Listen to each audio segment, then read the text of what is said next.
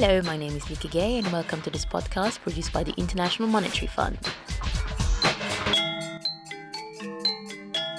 In modern times, the current economic crisis has only been beaten in severity by the Great Depression of 1929. But recent IMF study suggests that both events might also have some striking similarities. They were both preceded by a dramatic increase in inequality. This inequality, in turn, triggered greater and higher debt levels. What this translates into is as people got less money to pay for daily necessities, they had to take out more and more loans. Michael Kumhof is one of the economists behind these findings, and he explains how he and his fellow researchers discovered that inequality often goes hand in hand with indebtedness. But he began by explaining how he and his team conceived of a model of a country like the US to try and explain how inequality translates into indebtedness. We conceptualize the world as consisting of uh, two separate population groups, the top 5% and the bottom 95%. And we're saying, okay, let's have an event in this economy whereby suddenly the top 5% receive a larger share of the economic pie than previously, a larger share of income in the economy uh, than previously, and therefore the bottom 95% a smaller share. What is it that happens? Well, first, the bottom 95% would like to maintain their previous consumption level, especially if they think that this shock may be temporary.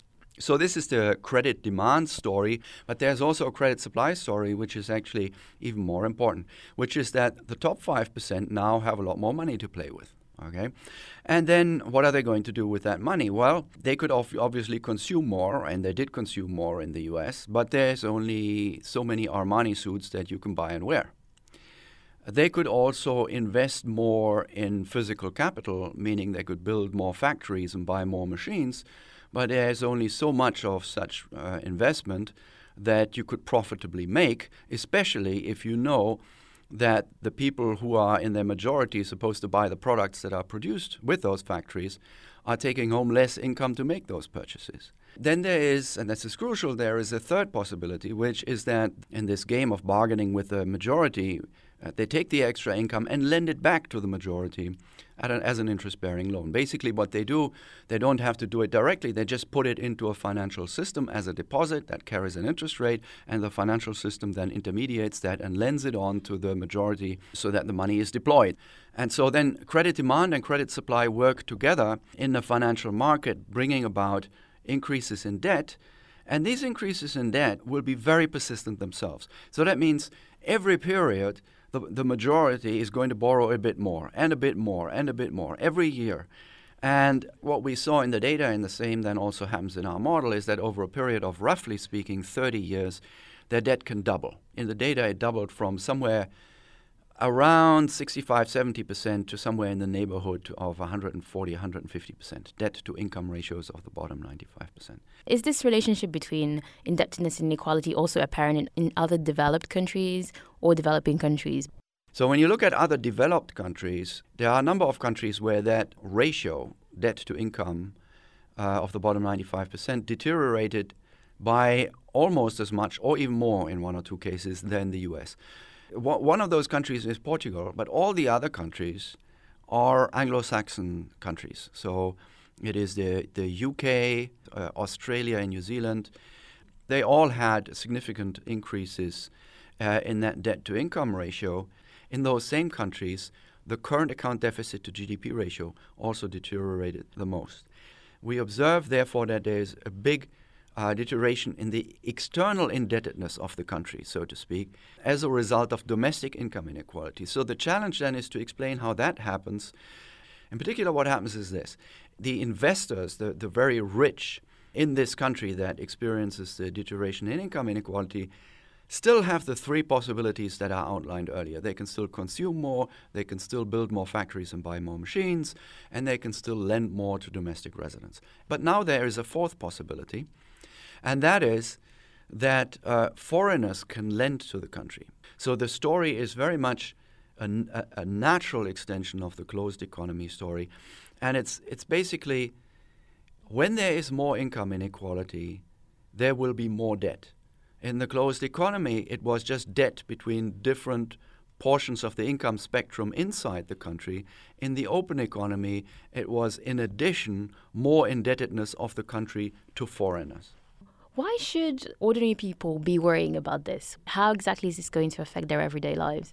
There, there are two parts. I, think, I believe there are two parts to this question. The one part is why should they worry about the domestic indebtedness and then the foreign indebtedness? If you allow me, I will attack your question that way.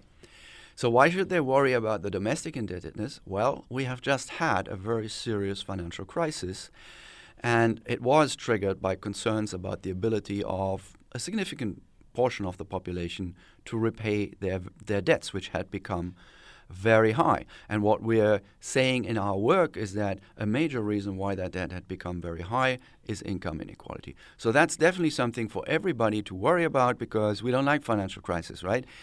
Uh, when it comes to the international dimension, um, here at the IMF, people have worried for many years now about global current account imbalances, about the fact that some countries are very highly indebted to other countries.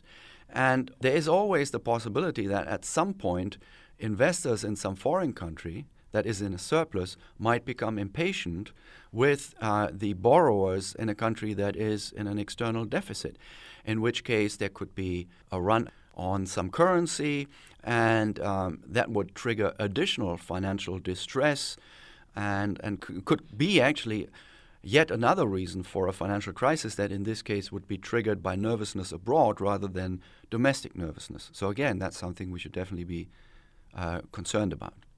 So, we then finally arrive to the very tricky question. Yeah. So, what kind of policies to decrease inequality can governments undergo?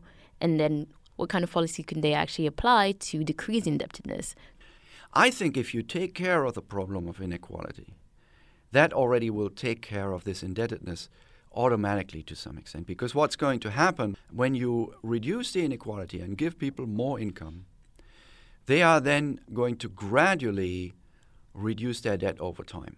You know, we tax everybody in this economy, and if you wanted to use taxation to reduce income inequality, you would have to tax the top 5% a little bit more and the bottom 95% a little bit less. But this has to be done in a very intelligent fashion because you could again have unwanted uh, side effects and the cure could be worse than the disease. It's smart taxation that you want in a way that helps to redistribute income and that uh, thereby eventually allows the majority of the population to start paying down some of their debt. And so, what you could do is, for example, you could have a more progressive income taxation. Then there are other things that you could do. For example, you could tax economic rents. You want to tax something that does not distort economic incentives. And in classical taxation theory, the classical example is agricultural land. Right? Uh, so what happens there is that you tax uh, the income from uh, that, uh, that is due to that land, uh, not the labor that is put in, not the not the machines that are used uh, to uh, to work the land, they, de- they deserve their reward, but part of the return goes to the owners of the land. And they do nothing. They sit there, they own the land, and they take part of the, the income from this land. If you start taxing that, they can't just pack up the land and go somewhere else. The land will stay there. And so you cannot distort their incentives. And so you, you need, uh, therefore, to look at the goods that are in economic jargon, an inelastic supply, meaning that their supply will not be affected significantly by what you do to, uh, to taxation. And you could also tax some natural resource rents and some rents in the financial sector. It's smart taxation that you want in a way that helps to redistribute income and that uh, thereby eventually allows the majority of the population to start paying down some of their debt. Because if they, if they receive a lower tax, while the rich have to pay a bit more tax, then, then this uh, can stabilize the debt situation. And that was Michael Kumhof from the International Monetary Fund speaking on inequality and indebtedness. And to learn more about other topics, log on to www.imf.org/podcasts.